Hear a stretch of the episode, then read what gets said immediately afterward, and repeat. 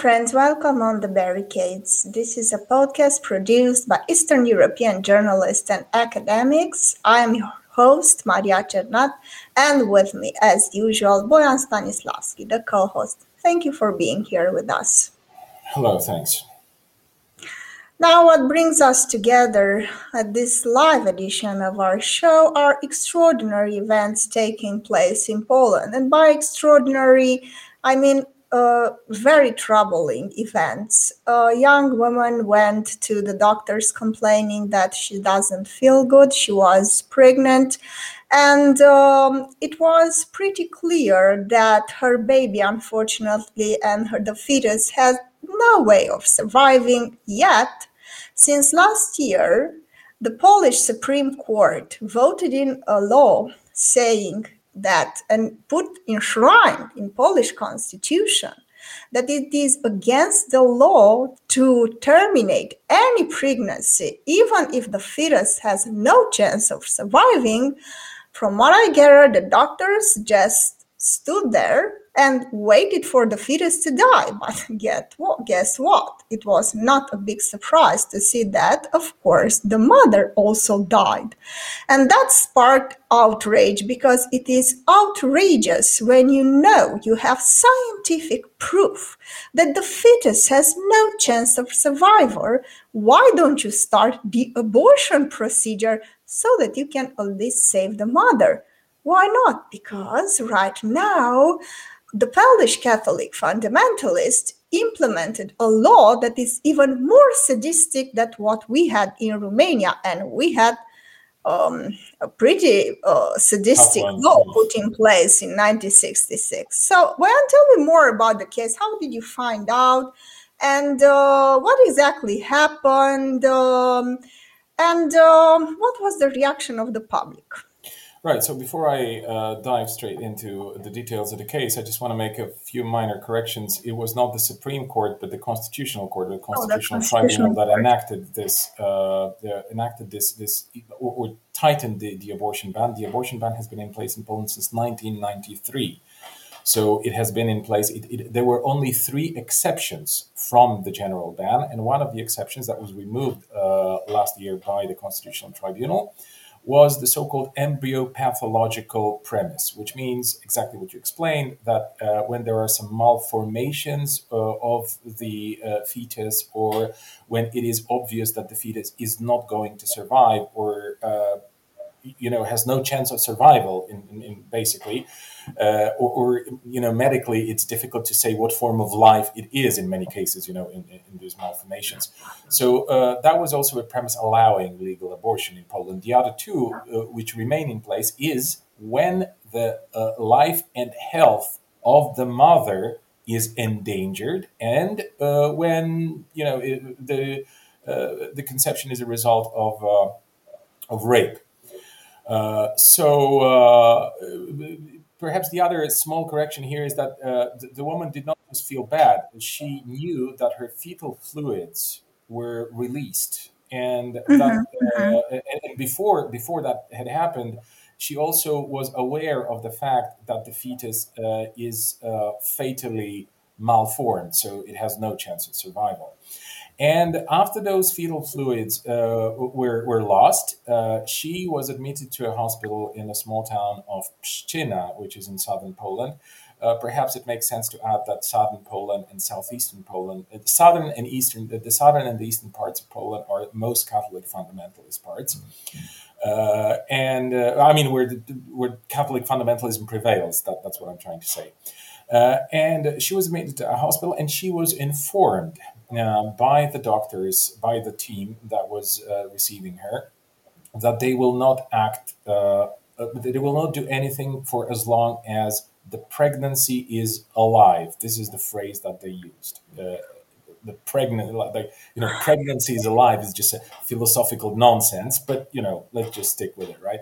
This is what they said, and uh, they they were while she was there dying, I mean, not aware of the fact that she she was going to die too, together with the fetus, while while the process was, you know, underway, uh, she was exchanging messages with her mother, where she explicitly, and those messages were, were uh, now brought to the public, some of them, by, by journalists.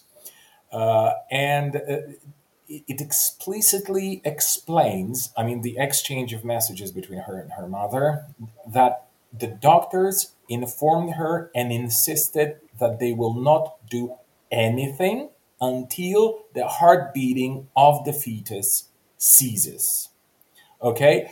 And they were actually even informing her that she might feel bad and that she hmm. might get infected with, uh, she might get this uh, septic uh, sepsis, which is generally speaking, sepsis is not a disease. What, what sepsis is, in fact, is a wholesale, is a kind of wholesale bacterial infection of the entire organism.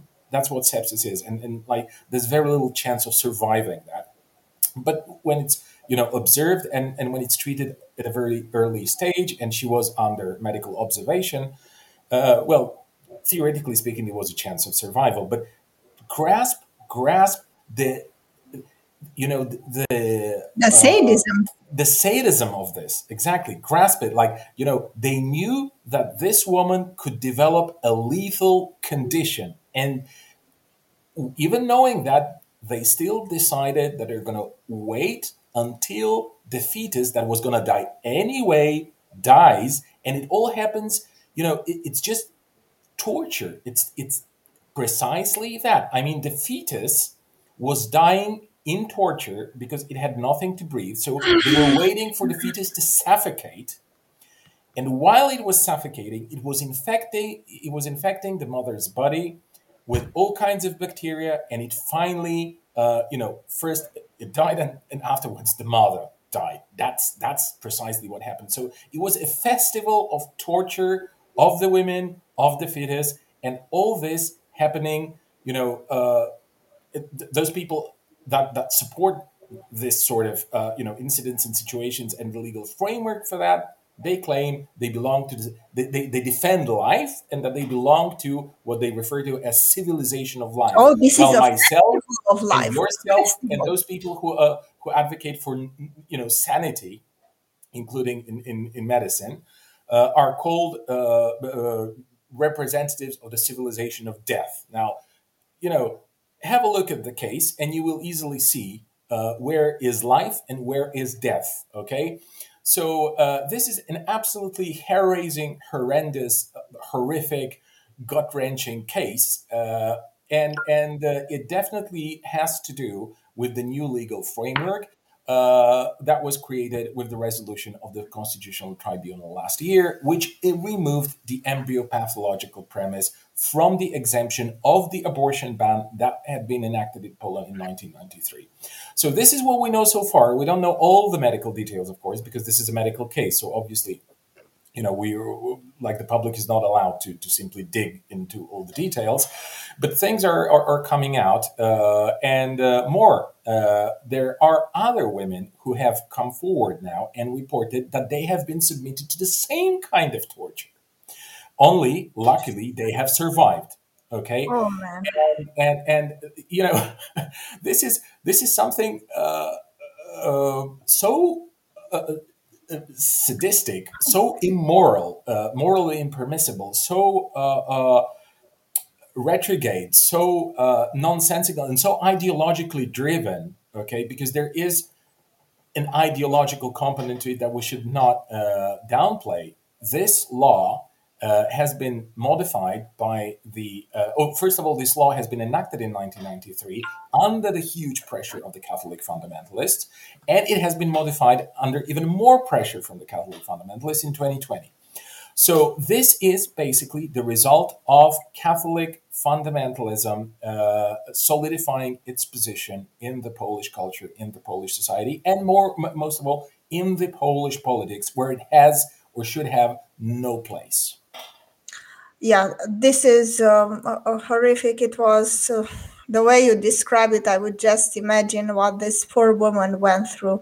And to be in the 21st century and to witness something like this, um, it's very difficult to find one causes. There are many causes. Why was it possible that a group of men, because their imaginary friend that they call God, were, were they given permission to make the state function according to their own delusions? This, this is unbelievable because they're a small group of men while you know a, a, small percentage of men from the polish society that managed to basically dominate the state institutions and to make them function according to their delusions. Because it is delusional to associate the life of a fetus with a heartbeat and this no once you start believing that you can believe anything. I think dostoevsky said the most stupid thing when he said that if god doesn't exist then anything is possible. No it is only when you start believing in this imaginary friend and you uh, place more emphasis on what this imaginary friend says that on real people, flesh and blood before you, it is only then that anything is possible. Don't you think so? Well, I uh, it's very difficult for me to uh, have a nuanced discussion on what would things be like for uh, myself, for example, if God had been part of my life, because I come from an atheistic family and I have never had any kind of, uh, you know, uh, uh, any kind of contact that would you know make me even think or ask questions of that nature. Uh, but one thing I'm, I'm, sure is that Catholic fundamentalism has been part of the Polish culture since the uh, inception of the modern Polish state in 1918, and that the clergy had has always had a very uh, strong grip over uh, the popular culture and. Uh, uh, things were different in Romania and in Poland during the uh, period between 1944 uh, and 1989. Uh, but in Poland, like uh, in many other uh, socialist countries, things for women have gotten much better, f- including you know the question of abortion and, and and access to contraception, and so on and so forth. Uh, so uh, then, uh, and this is the answer to the question: Why do you think this small group of men has actually managed to, you know, control the culture and control the political process and legislation to that extent? Now, in 1989, or towards the uh, the end of ni- uh, the 80s, when it, it, became clear that the Soviet Union is about to either withdraw from the countries of the Warsaw Pact or maybe even mm, you know undergo some kind of dissolution, which eventually did happen. That you know the new uh, emerging class, uh, political class, required some kind of ideology to back itself up, and they had no ideology because, mm-hmm, uh, mm-hmm. you know, particularly in Eastern Europe, it was this ideological void that the, basically the church. Yeah yeah, well, yeah, that's that's kind of simplistic what I'm saying and the way I explain it, but we don't have time to go into all the historic uh, new uh, historical nuances. But uh, in general, yes, this is pretty much uh, like they, they needed some kind of ideology, and you know the fact the, the, the liking of the West was not enough. I mean, they needed some something to something operational on the ground, which would regulate the, the developments of culture, the developments of of uh, you know the, the, the well the conditions in general for how the society is going to grow, right? And the church, they did want to have a say in this. So they started a hysterical campaign back in 1987, I think, or 88, against abortions, which in the past, like before 1989, used to be free and accessible by anyone, right? And no one asked any questions until I think it was the 12th, uh, yeah, the 12th, I think, uh, week of pregnancy. You were just, you know, free to go to any doctor and ask for abortion. I was okay. So they started this hysterical campaign, and and you know the for the new newly formed ruling class, that was a very convenient thing. Okay, they just invited the church to be part of it, and uh, it was also very convenient from the point of view of their uh, zoological anti-communism because you know the church was allegedly so repressed under communism i don't know how it survived i mean with all those repressions that i've heard so far and now it's so strong so, yeah but anyway uh, so, uh, uh, so the church had a lot of. Uh, the church was very important uh, since since the beginning, and it's under the influence of the church when they wanted to sort of uh, recognize its importance. This is why they enacted partially, of course. Okay, I'm simplifying again, but just for the sake of discussion, in 1993 they wanted to acknowledge the, the leading role of the church by enacting this abortion by signing the Concordat. Concordat is is the special kind of special agreement regulating diplomacy between the uh, between Vatican and Poland. Okay, so we have a special special uh, agreement here. Lucky.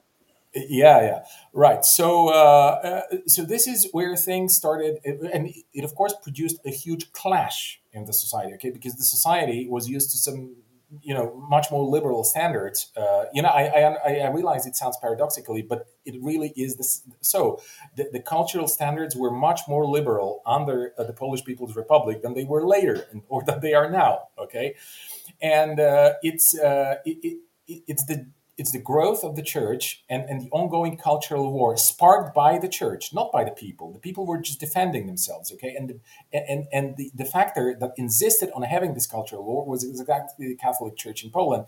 And now, with this Catholic uh, fundamentalist in power, uh, who were supported and helped by the Catholic Church prior to uh, the sixth you know the, the, last six elections that they won they had to finally you know pay back okay? And this is the way they are paying back. And of course the price you pay is you pay with lives of people mostly women of course uh, because the catholic uh, church uh, is very hateful of women.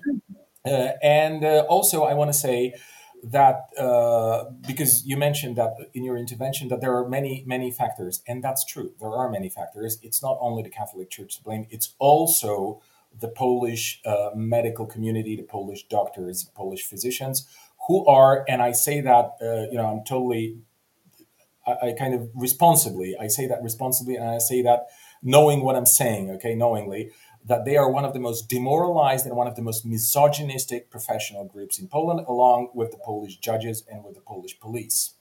So uh, there is here a very important nuance that I would like to discuss uh, about the behavior of those uh, of those uh, doctors.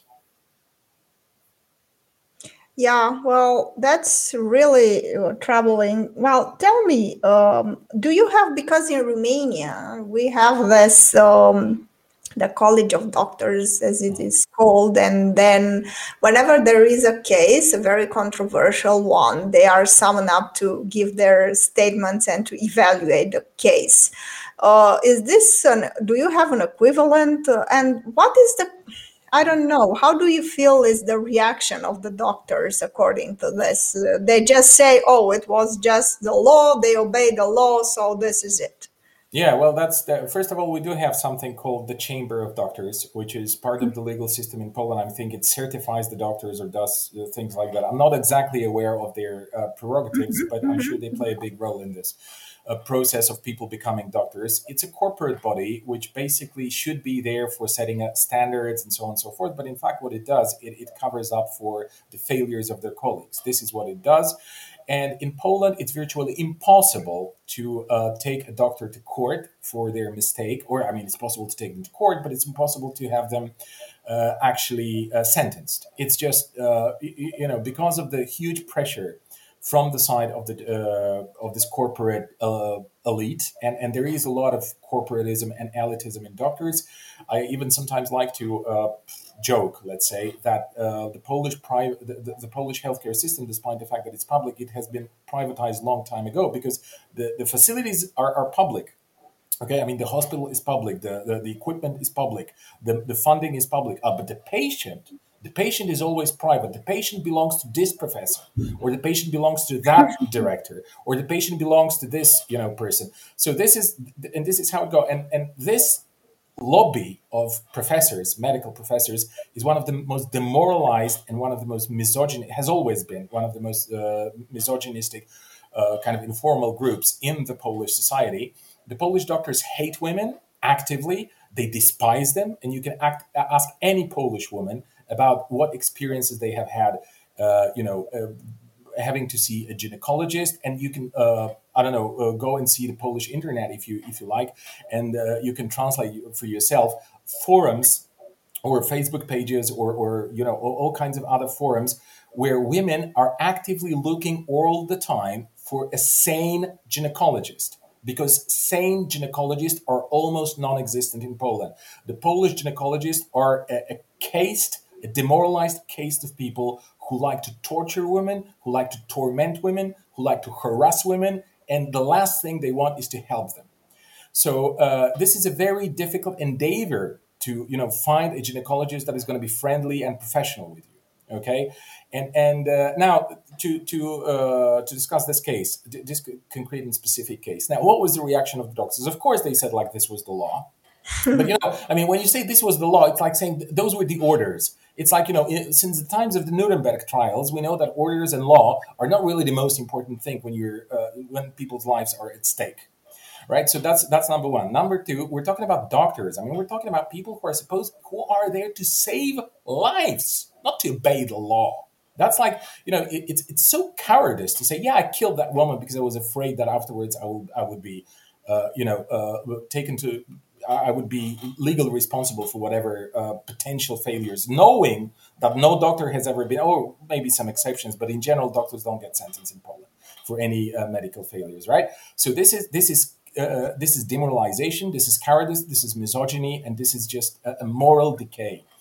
Now, uh, uh but, but, there was another comment made because uh, the first person, uh, the first medic to be uh, approached by the journalists was the direct was the head of the of the hospital mm-hmm, mm-hmm. in Pszczyna, and his reply was, "Upon the admission, and I quote, upon the admission of this patient." there were no premises for hysterical actions.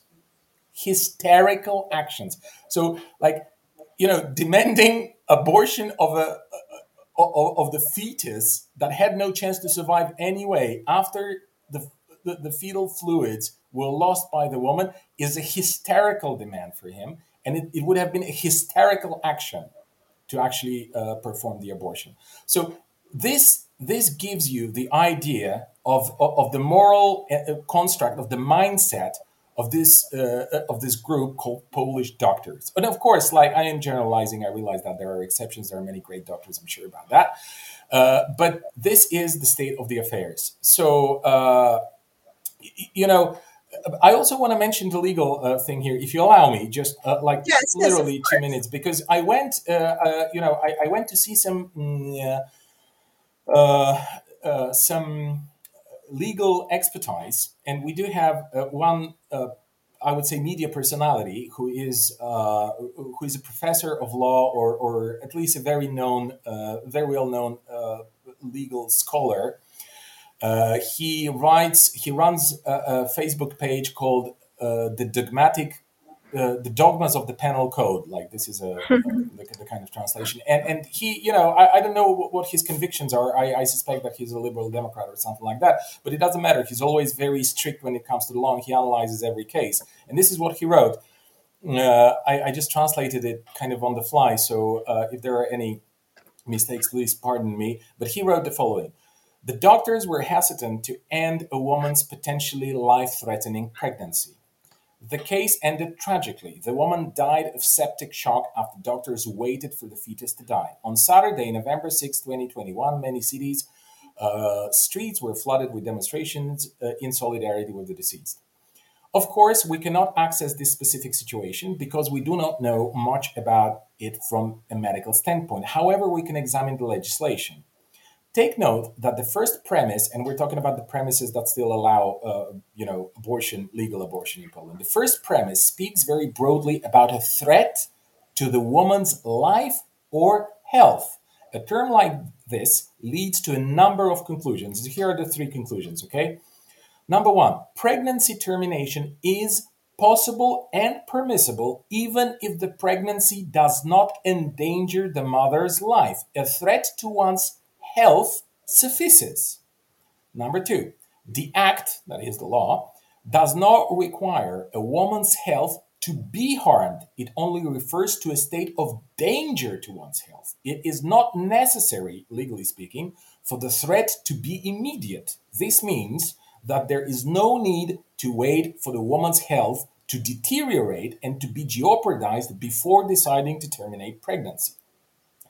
The abortion rationality is met if medical considerations warrant a finding that the pregnancy's condition poses an actual threat to the woman's health. As with endangered life, it is not necessary to wait for the woman's death to establish a threat to life. The statute describes an earlier stage before that occur, occurs. And number three, and I, uh, I'm finishing here, the provision, uh, that's part of the law, states that the pregnancy is a threat to the pregnant woman's life or health. So the source of the threat, the pregnancy in this case, is indicated as is the threat to the woman's life or health. The present tense is used, poses a threat, implying that any abnormal uh, medical condition of the woman's body uh, that threaten, threatens her while she is still pregnant is referred to. So, as you can see, it, it, this is a very broad premise. Without a doubt, the threat of sepsis, okay, and I don't need a medical uh, degree to know that it's just a matter of general culture and general knowledge. The, the threat of sepsis is already a threat to women's health under uh, under this law. It's called Article 4A11 uh, of the Family Planning Act. So yeah, I just wanted to add this to the discussion. Well, in the second part of the discussion, we are going to discuss this problem of abortion in a broader sense. So, if you'll allow me, I will discuss this because I think while discussing feminism, I was not clear enough why was it necessary to have a second wave feminism. It is, of course, unfortunate that we rely on accounts that were given in the Western part of the world and we do not have the same narrative power, so to speak, to uh, explain what happened here and why is it that we refer to the second wave of being dominant in the west and so on and so forth. But these are details. Now the idea is and i want you and the viewers to understand how difficult it is for women. Think of a prison. Now the men have to get off the prison but they do not have to get off the cell. The woman is in the cell usually with the enemy and the cell being her home, and she has to escape that and then the prison, you know. So there are two types of challenges that she has to face because it is not enough to change, you know, and to get people free. This is the paradox because you go out of the prison with your abuser and you take the cell with you, unfortunately. So this is a this is the only, you know, um, perhaps you could perhaps you could explain this metaphor a little more precisely. I'm not sure I follow with the. the well, the, let me explain. So, for me, it's very intuitive because you know when you're in the home, for instance, with a husband that can rape you, you are in your cell.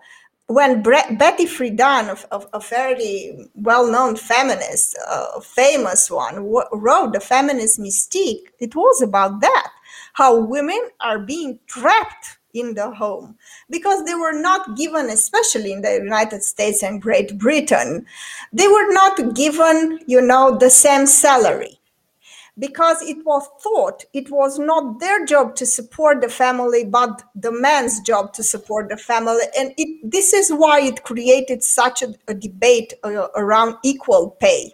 So they had to basically escape the walls of their homes who were a prison cell were a prison cell for them unfortunately.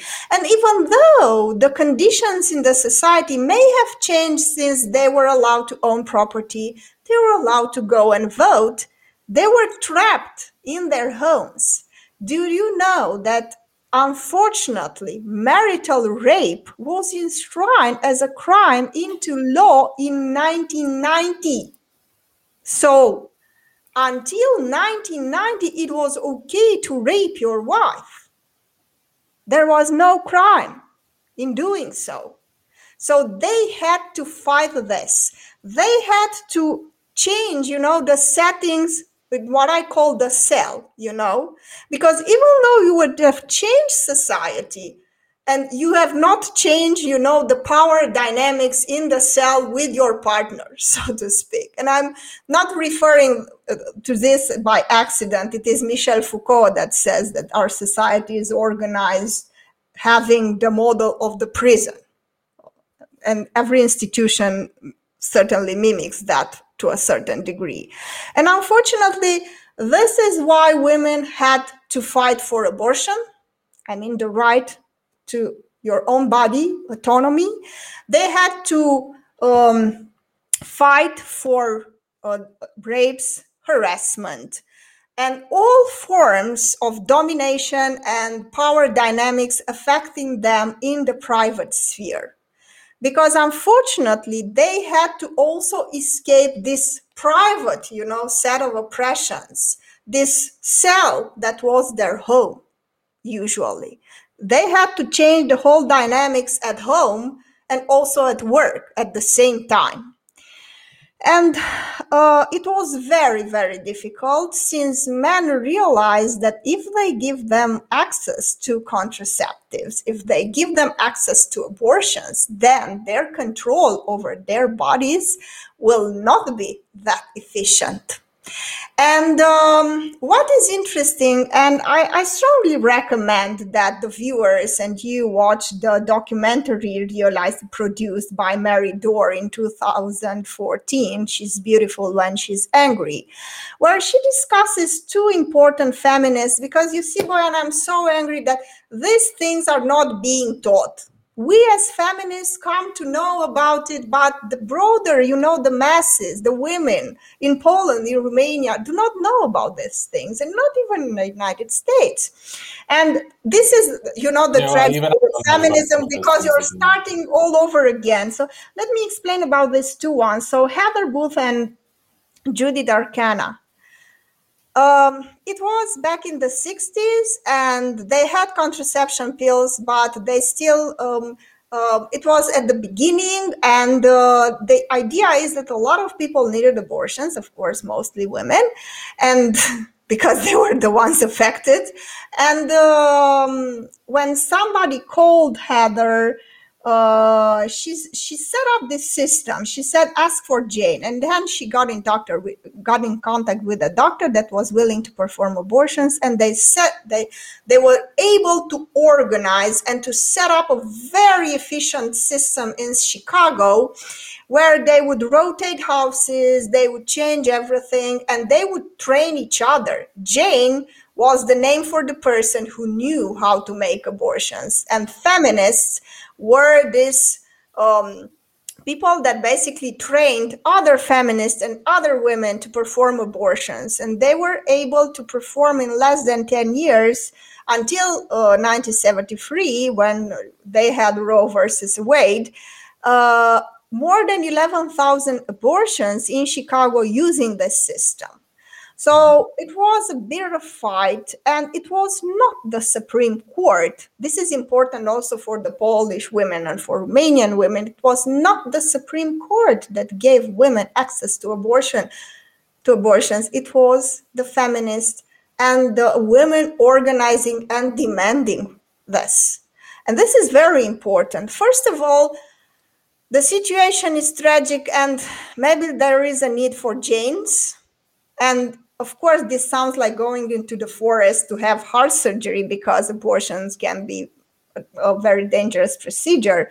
But when you're faced with something like this, I mean, had I been given the chance, do I go to a hospital and die there, or would I go to some feminist performing abortions? I think the the yeah yeah, but, but I think so. You have to organize. First of all, women have to organize, and second of all, it is important to make institutions work for you, and. Uh, it, it is vital because 50% mm. of the population is formed by women. They contribute the, the doctors and the salaries of the, those doctors are paid by, by women, by contributors. Yeah. So they have to work for them and not for the yeah, yeah, God, Jesus. Yeah, I know, I know, but I, I want to I want to mention something very important here. Sorry for interjecting. If uh, I, I, will allow you to continue your thought right after uh, I say this, but I feel that it's a very important thing and it should be said right now. You, you're right. Uh, this is the this is the systemic problem that we have now. What is the systemic problem? Because you know people like to get, especially on the left, ideological about capitalism, how capitalism is terrible, how it is bad, how it exploits people, colonialism, all the rest of it, which is true. I totally agree with this. But you know, on a day to day basis, the thing is that capitalism doesn't work for the people, and this is precisely the reason why we pay for it, we finance it, we form it, we work there, we get exploited there, but we don't control it Like, you know, we do everything, but we have no control over it. And this is precisely when you say we have to take the institutions over. We definitely have to take the institutions over, but it's possible only under one premise, which is the systemic change and entering a transition uh, into another system. Because, like, you know, what are the ruling classes governed by? They are, to a certain extent, governed by the opposition from the side of the people. That's true. But they are, and in Poland is a classical case of that, all right? But they are also governed uh, to a large extent by their own uh, fantasies, ideological fantasies, and those Ooh, fantasies they get more right. They get more and more intense when they cannot act politically. And in Poland, they cannot act politically, first of all, because they have no idea what to do and how to do it. and second thing is that they are found, they have found themselves in a geopolitical trap because right now, you, you know, uh, I don't want to go into that because it's a long story, but generally speaking, the, the, the sources, the centers of power in Poland only move when they are instructed from abroad, by and large. Okay, so uh, this is this is why they are do- this is part of the explanation why they are doing it. They are getting this acceler- they are accelerating all the pathological ideological elements because they want to remain in power and they can only cling to power by claiming that they represent something. They don't represent people much but they do represent some kind of ideology that is very divisive, that is very divisive, and that brings the show. Okay, it's very spectacular. It's tragic. It's death and so on and so forth. But do you imagine what kind of discussion are we going? Uh, what kind of debacle are we going to be having now in Poland for the next I don't know year or, or so? Sorry. I, so I the, yeah, they created this, and, and this is so tragic. Is that they keep people, you know, so emotionally disbalanced in order to to get a hold and of the society and to control yeah. This is uh, unfortunately what we can do to fight back this because this is really enraging i mean one of the possibilities it, we have to organize as women of course we have to be at the forefront of this and to make sure that this never happens again because um, and of course, there is a lot of work to do, but it has to do with organizing. First of all, we have to organize and to talk to women and to make feminism a mass movement. I think, and I see here a huge opportunity for feminism, a huge opportunity that does not have to to you know you don't you don't have to let this pass. And also you as a feminist ally i would not call you other names. I think you're a feminist ally and i i think what you're doing is great because we are discussing this and making people aware especially in romania when they say oh the communists were horrible because they banned abortion. Hello it was only romania and albania that had such idiotic uh, leaders to ban abortion. Look it is the wonderful capitalist society of Poland where you witness such tragedies right now. Okay, you would have witnessed in Romania with the DA's office coming. I would discuss Romania uh, in a separate topic, but I would insist on organizing and discussing with women and uh, making them understand that feminism is not an elitist debate on the latest. Uh, jargon of some scholar in the United States or elsewhere, but it's a matter of life and death, and it's also a matter of power. And I don't know, maybe a fiscal strike, stop paying taxes would be a very interesting yeah, well, thing to do. I mean, we don't pay until you decide to negotiate and to understand that we are the ones supporting you and not the other way around you have to you know be responsible and to be accountable to the public and to those who actually support you. And also to to uh, make this clear separation because we are descending into the, the middle ages. What is this? I mean we had the idea that it is vital for a democracy to have a clear separation between the government the state and the church because the reason is simple. You can always throw somebody out of your church but you cannot throw them out of society okay? So what are the the people that do not believe what you're believing are going to do? Well so they could is, just be repressed yeah but, yeah, but, so I think it's it's a moment. I don't know what feminists are doing. I think they are organizing, and I think that they are doing the, their their best. But I think it's a moment for feminism to become a mass movement. And you know, as I told you, that Albena Azmanova wrote such an inspiring thing. We have to get out of the house, you know, the cell, the prison cell, as I refer to it uh, get out of this capitalist system and uh, drag men with us. I mean, it is also a vital moment and an important moment for women to be at the forefront of the progressive change in the society. Right. Well, look, I want to. I, I don't. I don't think I want to comment on what feminists should do or shouldn't do because I don't want to come across as this white man who just instructs feminists how, how they should behave and what strategies they should adopt.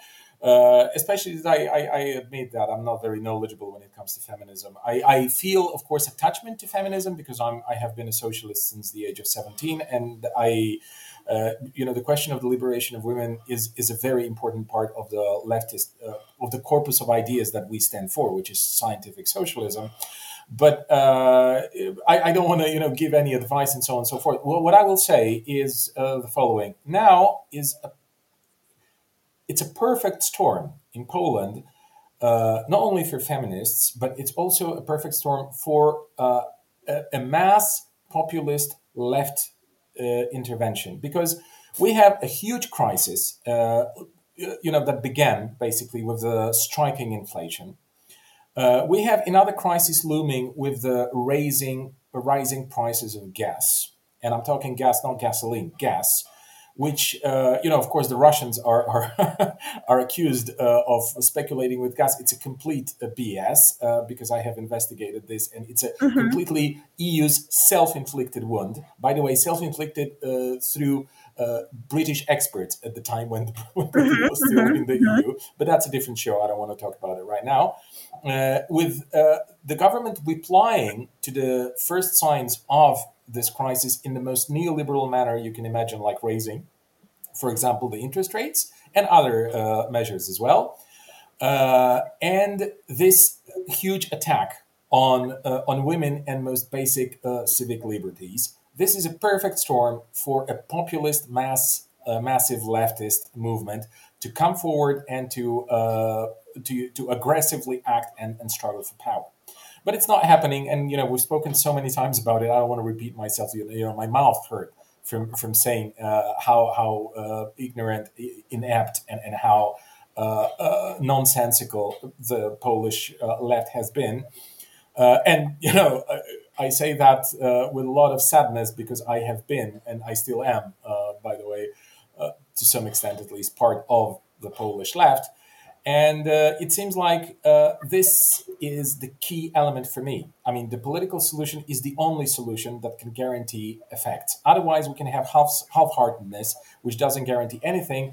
And I agree with you that we have to organize. I'm not really convinced that's tax strike is the best mo- uh, way because boycotts in general never work. It's an anarchistic tendency, which, which generally speaking, I, I, don't know of any boycotts that have ever worked. And on top of everything, I don't know what it is like in Romania, but in Poland, the taxes are deducted every month uh, from your salary, so it's pretty much no way uh, unless the employers uh, agree mm-hmm. to, to strike that way. So uh, I, I, think that what we need is we need a massive confrontation. But in order to have a massive confrontation, we need to have a political standpoint. I mean, this is the beginning of everything. Okay, we don't like abo- uh, the ban on abortions. That's that's clear. We don't like it, or a large part of society doesn't like it. But what do we offer? What do we offer? So what what now? the women's strike offers, uh, or has been offering for the last a year, pretty much since the uh, events of the of the of the last autumn, was uh, you know abortion on demand uh, every time, uh, you know at every moment in time for everyone, and so on and so forth, which is a, a postulate I I support, but it's not a postulate that the majority of of the society supports. So you really like before you act and when you form when you formulate a goal, you need to think about political communication. You need to th- think about a strategy. You need to think about a broader perspective because, for, like I, have repeated that so many times, you cannot win a case in Poland, a political case. You cannot win it only on the basis of supporting or banning uh, uh, gay pride parades, supporting or banning abortions, and so on and so forth. You need something more. Yes. yes. Okay? And this is this is something that the left in Poland, and, and I think to some extent, uh, you know, the leftist uh, feminist movement is not able to grasp. You know, it's just, for example, the, the the demonstrations that yesterday took place they were massive they were great and so on and so forth but the problem is that as long as the the beating heart of those protests is moral outrage we're not getting very far. We need a political standpoint, a political demand around which we are able to organize people and around uh, that could be also attractive for some institutions that could really threaten the real centers of power. And one such institutions institution are the trade unions. I mean, the trade unions in Poland, in particular, are the only massive or mass organization apart from the Catholic Church, of course, right? And they could help us, but they need, you know, we need to have a point of reference that is going to be uh, you know, for them serious. Like, you know, I, I mean, they're not going to organize strike over abortions, but they could organize strike over many other elements, which are also terribly pathological in Poland right now. And abortions and the question of civic liberties and the question of liberation of women could be easily employed there. I mean, what in the trade unions you think only men are there? They also have, you know, women. I don't know whether it's 50% or less or more because I've never uh, looked at those statistics, or at least I don't remember them if I did. But, you know, this is the way to go. You need a broader perspective and you need an ideology. And yes, I, I would say also in feminism is very important to come back because when I was discussing this, I was referring to a time where women's liberation, not women empowerment, was important. And maybe you don't see the difference, but there is a difference. We have to liberate ourselves as an oppressed class who suffers a double oppression both at work and at home and not to emphasize you know we need civil liberties we need liberation we need the everybody to have access to that.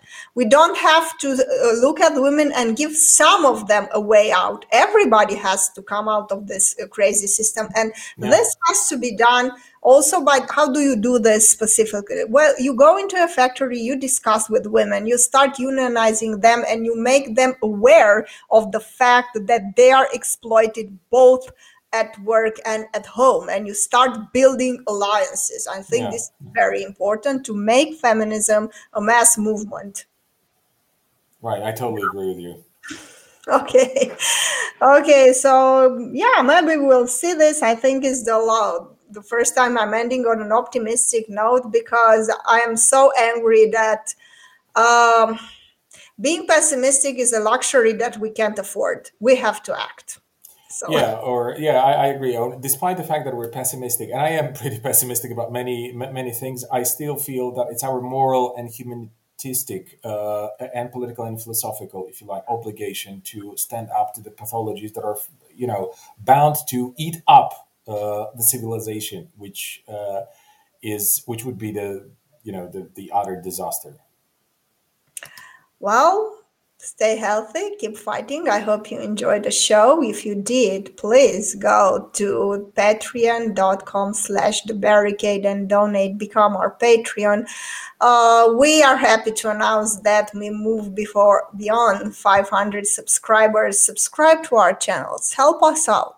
Help us thread the news around what is happening in our countries and quit uh, relying on mainstream media to give you the perspective on what's happening in Eastern Europe. So, thanks so much, and I'll see you in our next episode.